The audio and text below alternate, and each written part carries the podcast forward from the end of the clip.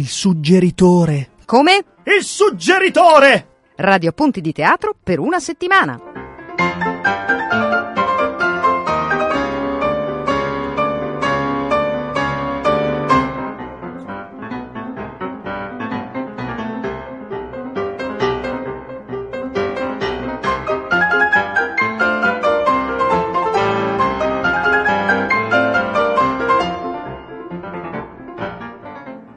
Buon pomeriggio ascoltatori, buon pomeriggio e benvenuti al Suggeritore. Il Suggeritore è la trasmissione di Radio Popolare di teatro, lo è ormai da più di dieci anni. Quindi un saluto da parte mia Ira Rubini, vi ricordo che ci trovate su Twitter cercando il suggeritore, che potete scriverci a suggeritore radiopopolare.it oppure anche cercarci sulla nostra pagina sul sito di Radio Popolare.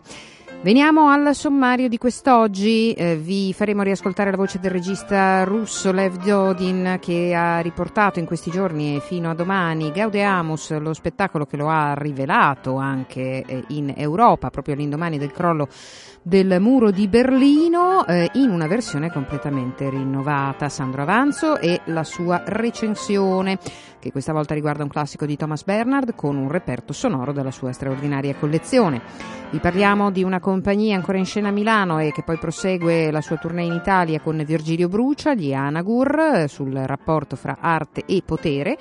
E poi eh, e la prima voce, anzi, che vi facciamo ascoltare, ancora una volta arriva dal mito classico, quello di Medea, rivisto però attraverso gli occhi di eh, Christa Wolf nell'omonimo libro in cui rivisita la figura di eh, questa donna barbara considerata ehm, simbolo della crudeltà, della eh, ferocia selvaggia, della violenza contro i propri figli con una tesi completamente differente, cioè quella secondo cui prima di tutto non avrebbe ucciso i figli, in secondo luogo si trattava di una eh, figura di eh, donna eh, piena di cultura, di intelligenza, di autorevolezza e di lucidità e ce la restituisce con delle parole che finalmente le rendono giustizia. Elisabetta Vergani che eh, è in scena proprio in questi giorni al Teatro Franco Parenti con ehm, questa Medea che aveva portato in scena eh, nove anni fa ma che adesso in versione eh, rinnovata eh, arriva sempre per la regia di Maurizio Schmidt nell'ambito dei progetti di Farnento Teatro. Quindi vi facciamo ascoltare la voce di Elisabetta Vergani, ehm, sentiamo com'è questa sua Medea. Beh, molto interessante anche perché la messa in scena questa volta è molto più eh, diciamo tangente al presente rispetto alla messa in scena di nove anni fa.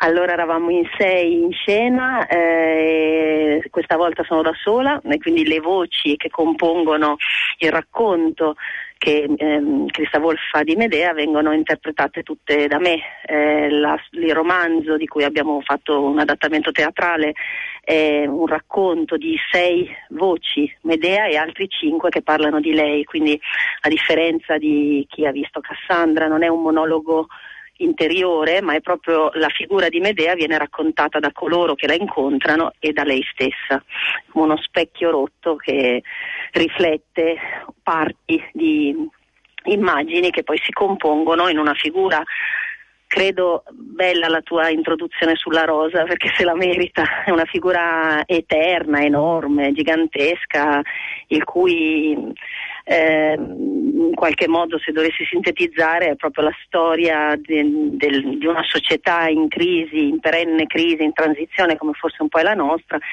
che cerca un capo espiatorio a cui addossare la responsabilità di tutto il male. E Medea per Crista Wolf è questa, una donna forte, una depositaria di una cultura altra rispetto a quella di Corinto, dove poi va a vivere lei che è della Colchide, del Caucaso, per i greci l'estremo oriente e che si trova nel, nel, nell'estremo occidente, diciamo così, e eh, la, lo scontro tra la, la cultura occidentale e, e, la, e, l'altra cultura di cui è portatrice Medea fa sì che appunto Medea venga tritata. In tutto questo c'è questa grande intuizione che a me piace molto di Christa Wolf che si chiede chi era Medea prima che Euripide scrivesse di lei in qualche modo, no? perché sappiamo che da quando Euripide ha scritto la sua tragedia Medea appunto nel 431 a.C., da lì in poi la figura di Medea è sempre stata la figura della donna che per gelosia ucc- di Giasone, che la abbandona, uccide i figli. Per Cristavolfe è esattamente il contrario, non è lei a uccidere i figli, ma sono i corinzi a uccidere i figli.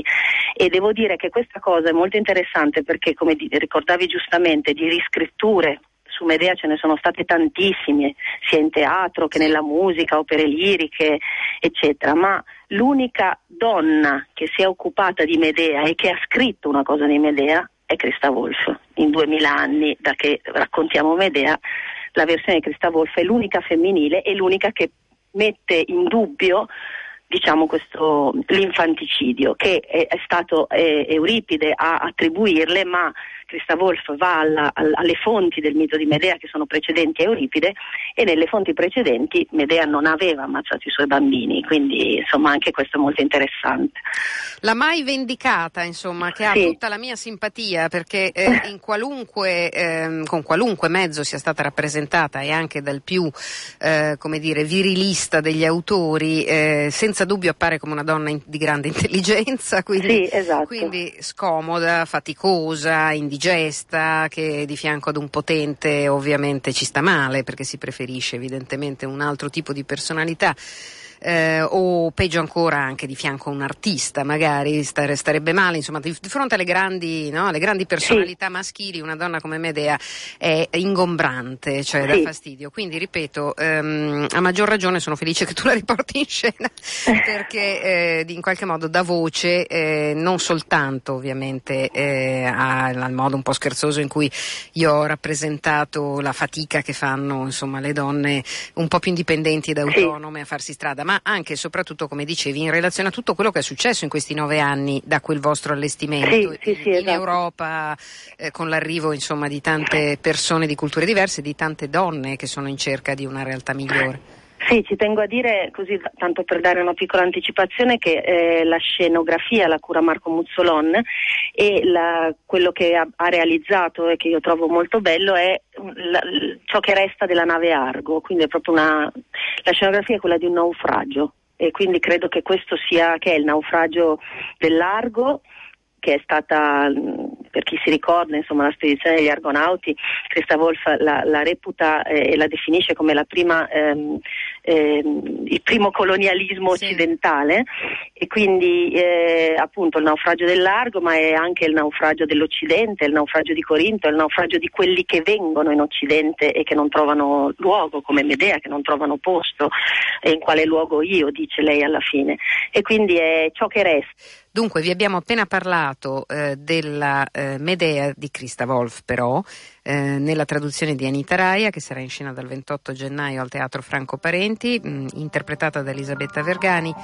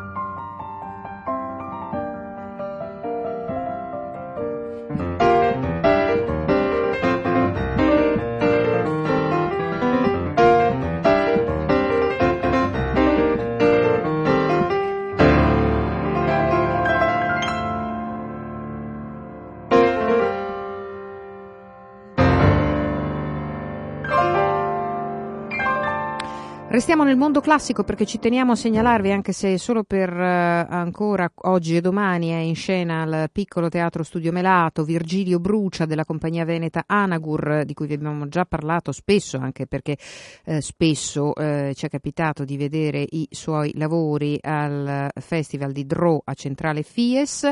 Virgilio Brucia, a partire eh, eh dal nostro, uno dei eh, più celebri nostri eh, riferimenti della eh, poesia epica classica eh, riflette sul rapporto fra potere e arte e in particolare ricostruisce alcuni eh, dei libri e dei momenti più importanti dell'autore eh, della vita e della carriera dell'autore dell'Eneide eh, mettendoli a confronto però anche con tutta una serie di altri elementi tra cui per esempio dei video molto molto espliciti che riguardano eh, per esempio gli allevamenti intensivi ehm, di eh, animali da carne da latte parte, eh, insomma, la forza, la violenza esiste in luoghi che ci circondano nel contemporaneo.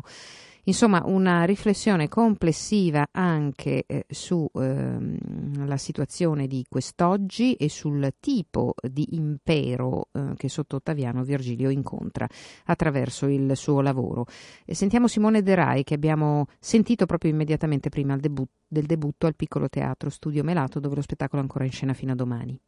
Partiamo da questo ed è il, l'interrogativo che viene eh, sostanzialmente proposto in apertura di spettacolo e che aleggia per uh, l'intera durata dello spettacolo, per l'ora e 40 che lo costituisce.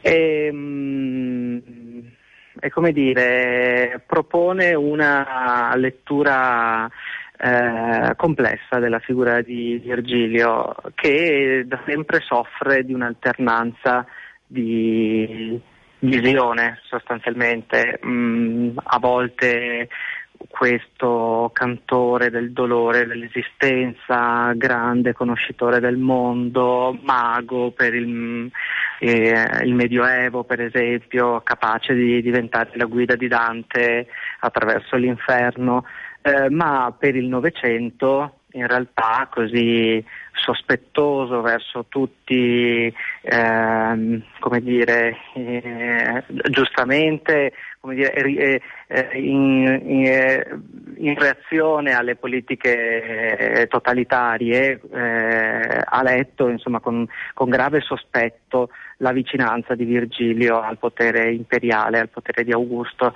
Eh, noi sappiamo ormai si dà per certo che la propaganda imperiale si è nutrita dell'immaginario di poeti come Virgilio, Orazio, che mecenate quella figura di, diciamo così, grande mente eh, eh, culturale a fianco ad Ottaviano ha in qualche modo steso dei programmi di, di, di linguaggio da offrire alla, a, all'impero e i poeti hanno partecipato a questa costruzione di un, un immaginario da diffondere.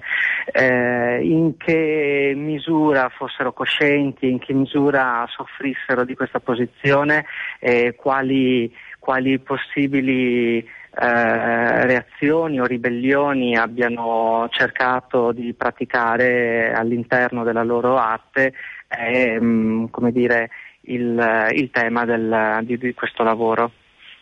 È molto, davvero molto interessante. Mi pare che il lavoro che anche io stessa vedrò insomma, al suo debutto ehm, sia diviso in capitoli. Eh, sì. Quindi partite dalla morte a ritroso? Sì, partiamo dalla morte, si parte dalla fine, in realtà utilizzando l'incipit eh, di un romanzo del Novecento di Hermann Brock, eh, La morte di Virgilio.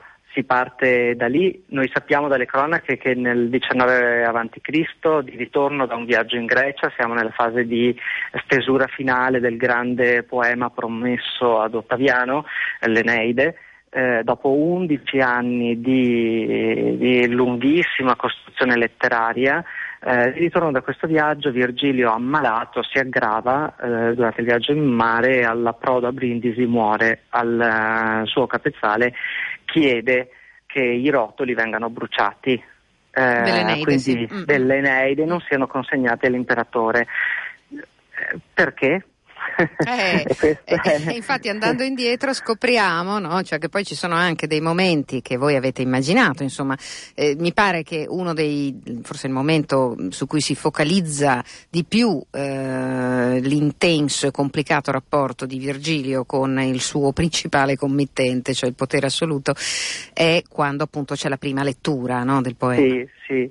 Infatti eh, i, i, capitoli dello spettacolo sono una preparazione ad una messa in scena, eh, quella finale, e che è anche il cuore pulsante del lavoro. Quella notte, la messa in scena di quella notte del 22 a.C., siamo a circa cinque anni dall'avvio dei, dei, dei lavori di preparazione del poema, su insistite, eh, insistiti richiami da parte di Ottaviano, Virgilio finalmente eh, accetta di far ascoltare qualcosa del lavoro promesso. Però quello che il potere assoluto eh, ascolta eh, Augusto e la sua corte è un progetto completamente cambiato rispetto a quello che era stato annunciato, non il canto di gloria eh, che attende i vincitori, non eh, il canto del nuovo impero che sta sorgendo, eh, ma eh, un regno che crolla. È, è una profezia di, di, catastrofe per l'Europa, quindi eh, vediamo che, sì, quanto, sì, quanto è attuale un lavoro del genere in un momento sì, come questo. Insomma, per cui... E si racconta di popoli in fuga e di fughe per mare e di esili, è cambiato completamente lo scenario e l'orizzonte. Un nuovo Virgilio probabilmente da scoprire attraverso gli Anagur, o meglio diciamo una parte di Virgilio che opportunamente, insomma, secoli e secoli di potere hanno tenuto un po' sotto il tappeto. Quindi grazie eh, a Simone Derai per averci introdotto questo loro nuovo lavoro che eh, sarà in scena, in realtà non è nuovissimo, ha già debuttato, è una produzione colline torinesi, ma insomma nuovo per Milano, quindi eh, dal 26 al 31 gennaio al piccolo, piccolo Teatro Studio Melato. Grazie Simone Derai. Grazie a voi, a grazie. Arrivederci.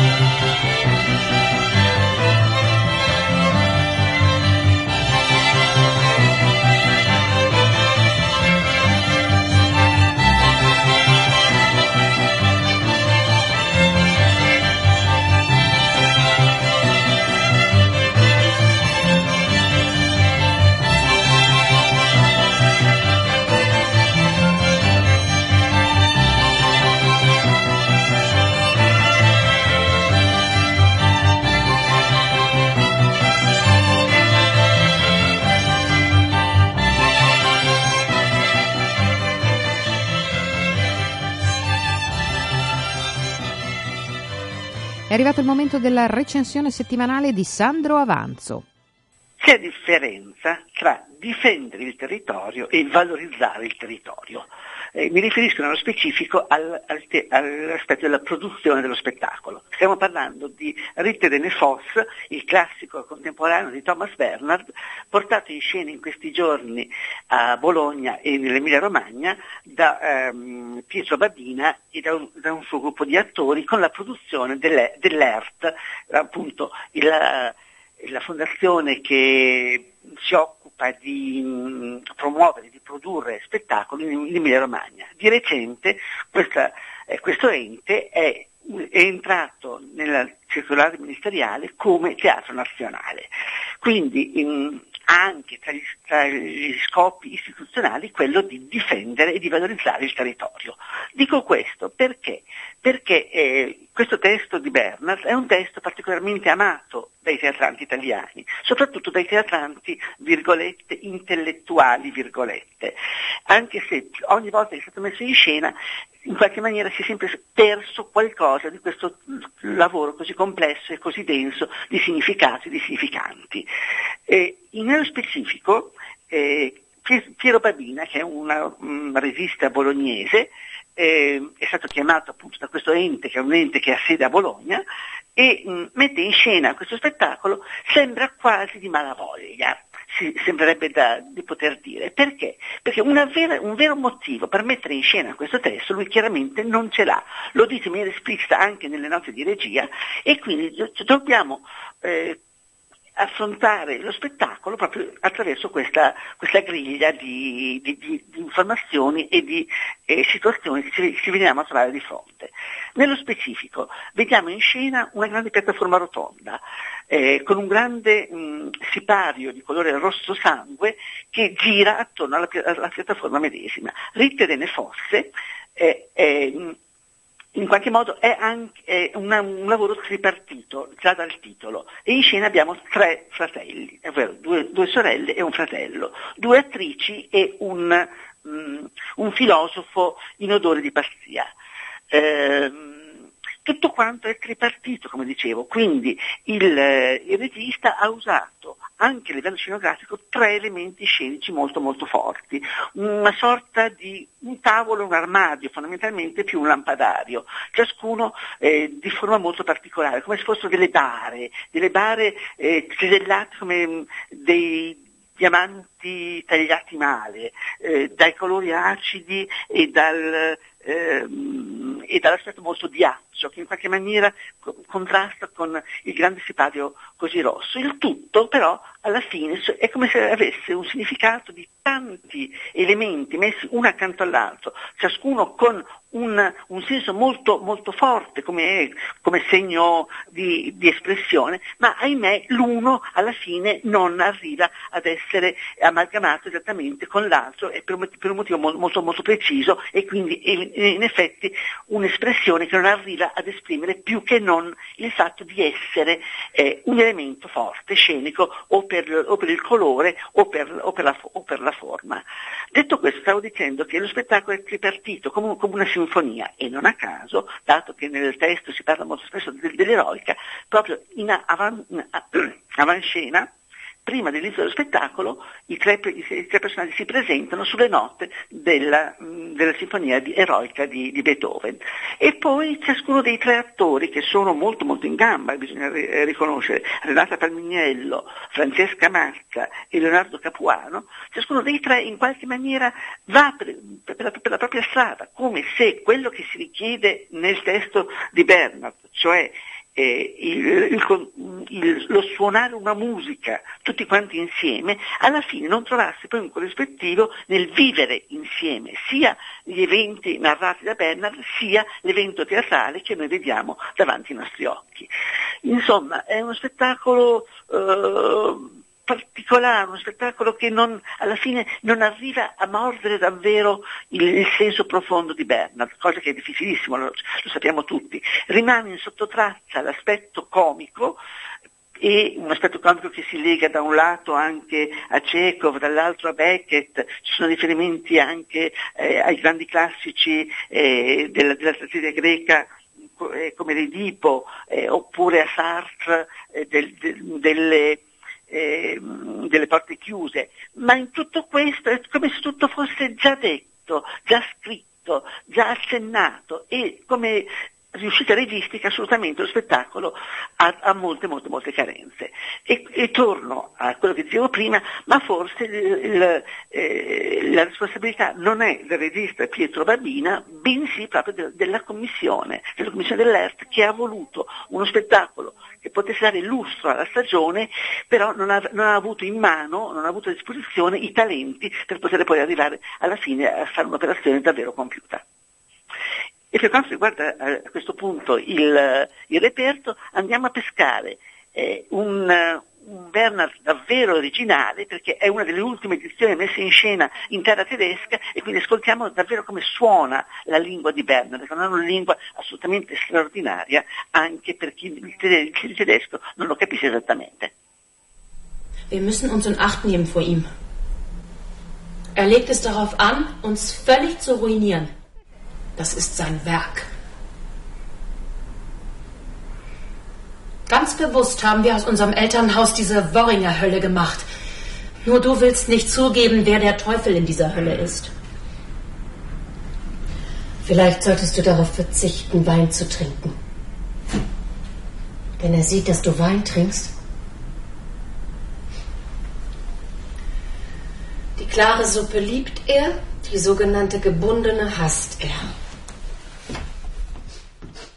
Wie lange ist das her in Glossop? 20 Jahre. Ah, 22. Das weiß ich genau. Meine größte Enttäuschung. Für dich.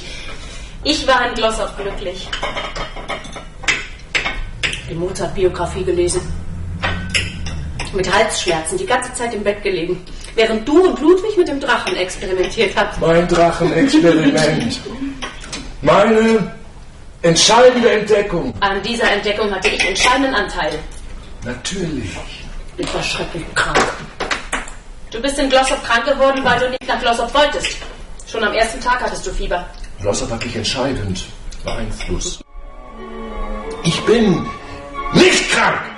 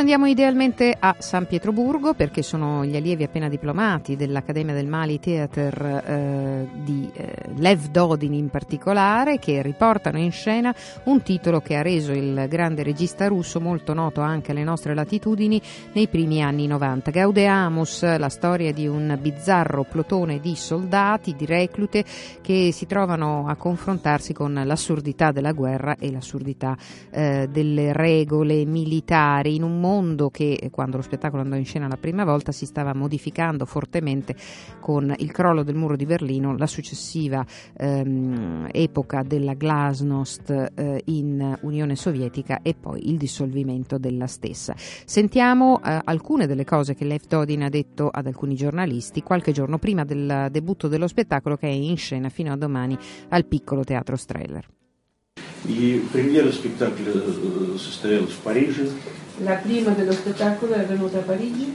Я подчеркиваю, что это, как бы сказать, это не повтор э, зеркальный того спектакля. una ripetizione speculare dello spettacolo che voi avete visto. Это именно Гадамус версия, Questo è il Gaudiamus versione 2014, потому что что-то, какие-то темы стали острее, perché alcuni какие-то temi sono diventati più acuti, что-то э, стало более историческим, qualcosa è diventato più storico, что-то пропитано некой ностальгией qualcosa поводу того, magari что был impregnato такой di una спектакль. certa nostalgia che sì, c'è stato uno spettacolo così. А, и, и как бы сказать, когда мы сочиняли È это, come dire che quando noi abbiamo cercato di crearlo, то в какой-то мере, наверное, теперь я понимаю, che adesso me ne rendo conto che in un certo senso abbiamo, смеясь, ridendo, abbiamo, смеясь и плача, мы расставались в прошлом. ridendo e piangendo, abbiamo salutato il passato.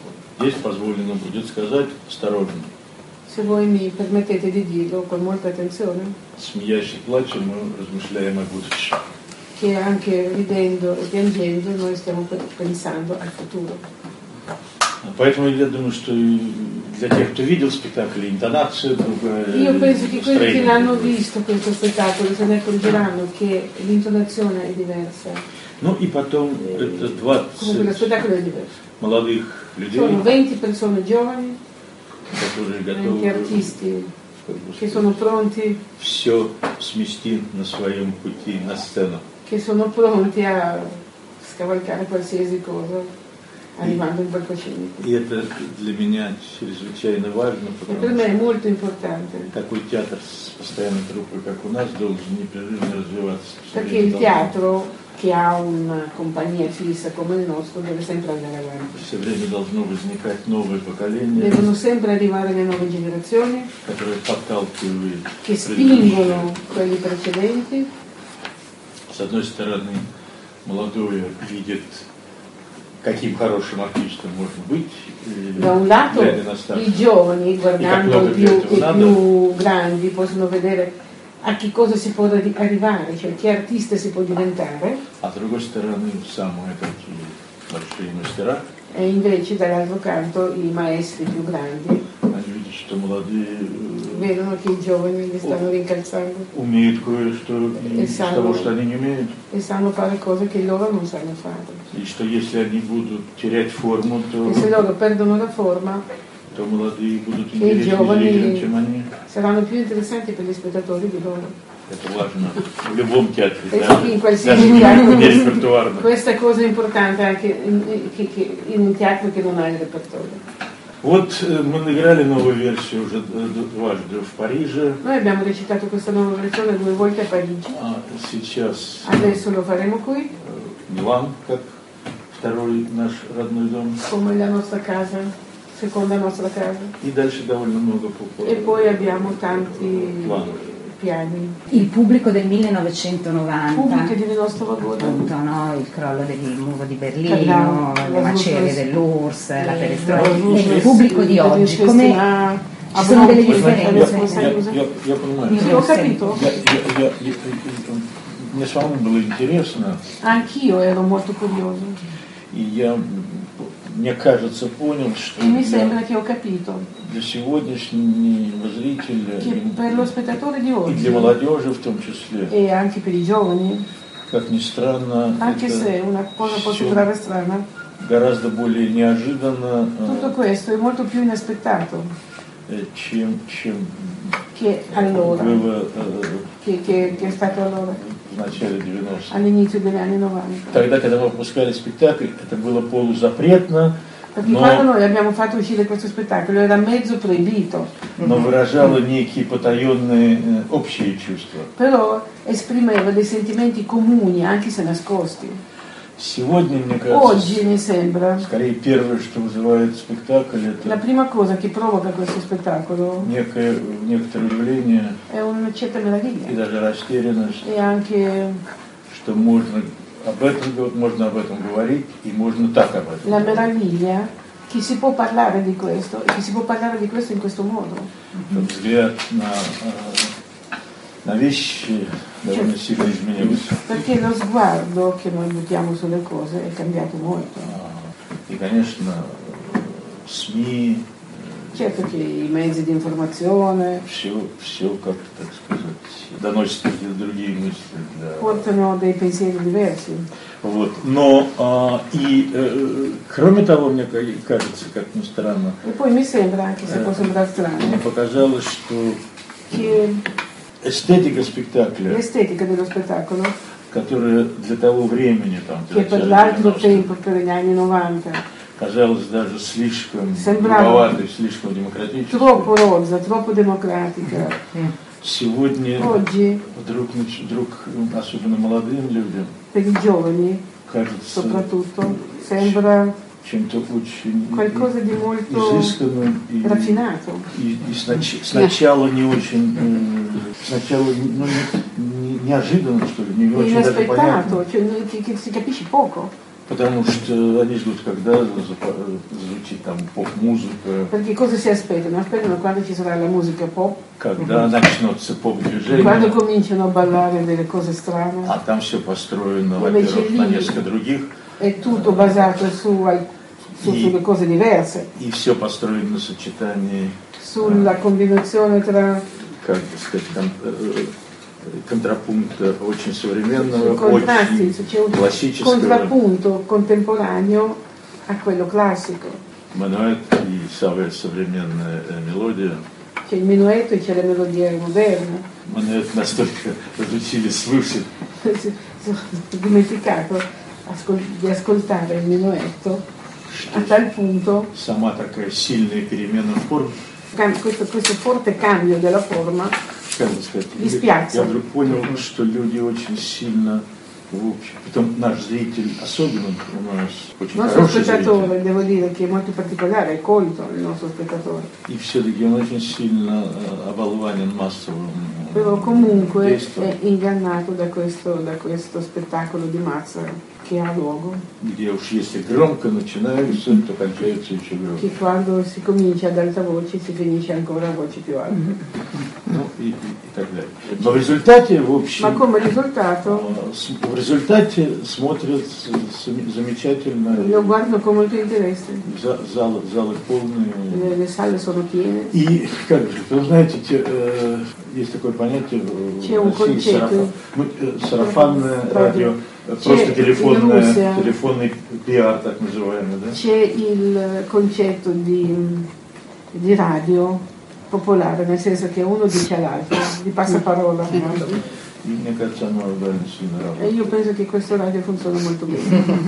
Вот у меня ощущение, что с каждым спектаклем Per новый cui зритель io ho понимает l'impressione che все con ogni больше и все spettacolo легче. eh, lo spettatore accetta questo spettacolo sempre di più Sono stati presi, di prescritto ospitali inutili. Ma così, in questo modo. Whilst his mother's womb contained the growing balm, even then the sky was waiting quiet and pale, naked, young, immensely marvelous, like Baal loved it when he came to us. That same sky remained with him in joy and care even when Baal slept peaceful and unaware. At night a lilac sky, a drunken vow, turning pious as the sky grows pale. So through hospital, cathedral, whiskey bar, Baal kept moving onwards and just let things go. When Baal's tired boys, Baal cannot fall far. He will have his sky down there below.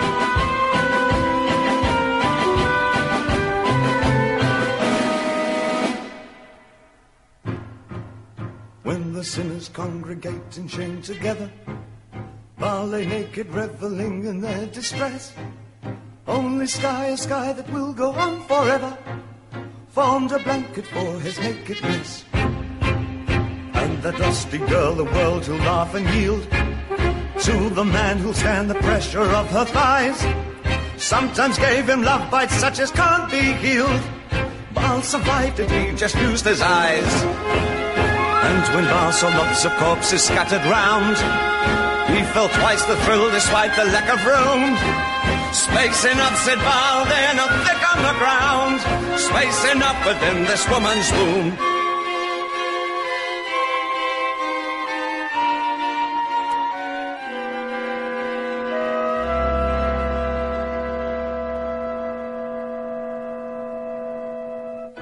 Any vice for Baal has got its useful side. It's the men who practice it he can't abide. Vices have their point once you see it as such. Stick to two, for one will be too much. Slackness, softness are the sort of things to shun. Nothing could be harder than the quest for fun. Lots of strength is needed and experience too. Swollen bellies can embarrass you.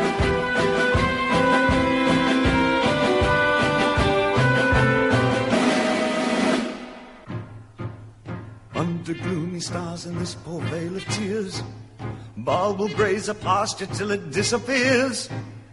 Once it's been digested to the forest deep, Baal trots singing for a well-earned sleep.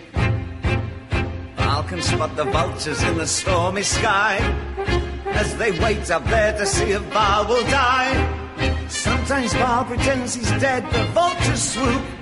Baal in silence dines on vulture soup. When the dark moon drags him down to its prize, what's the world still mean to Baal is overfed. So much sky is lurking still behind his eyes. He'll just have enough sky when he's dead.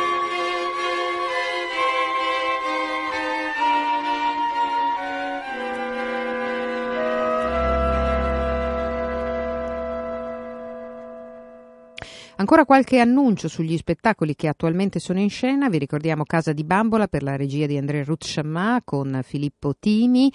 Eh, scoprirete andando a vedere lo spettacolo che Filippo Timi interpreta tutti i ruoli maschili, una scelta eh, insieme a quella di rappresentare Nora, la protagonista non come una vittima ma come l'artefice di una rovina eh, che rende questo allestimento molto atteso al Teatro Franco Parenti ancora per molti giorni. Eh, poi eh, naturalmente vi eh, ricordiamo anche il prezzo con Massimo Popolizio e Umberto Orsini che va in scena al Piccolo Teatro eh, la prossima settimana. Ehm, poi ci sono anche una serie di altri appuntamenti di cui avremo modo di parlarvi nella nostra trasmissione quotidiana di attualità culturale che di teatro spesso parla, Cult in onda dalle 11.30 alle 12.30 dal lunedì al venerdì e di cui trovate eh, traccia ovviamente anche in Facebook e su uno specifico blog oltre che sul sito di Radio Popolare. Dunque, per tutte le informazioni che volete chiederci o per gli spettacoli che volete segnalarci, io vi ricordo che eh, potete scrivere a suggeritore radiopopolare.it, potete cercarci su Twitter cercando il suggeritore o anche sul sito di Radio Popolare dove c'è la pagina del suggeritore. Un appuntamento a sabato prossimo, come sempre alle 17.30 eh, e un saluto da Ira Rubini e noi ci vediamo a teatro. Ciao ciao.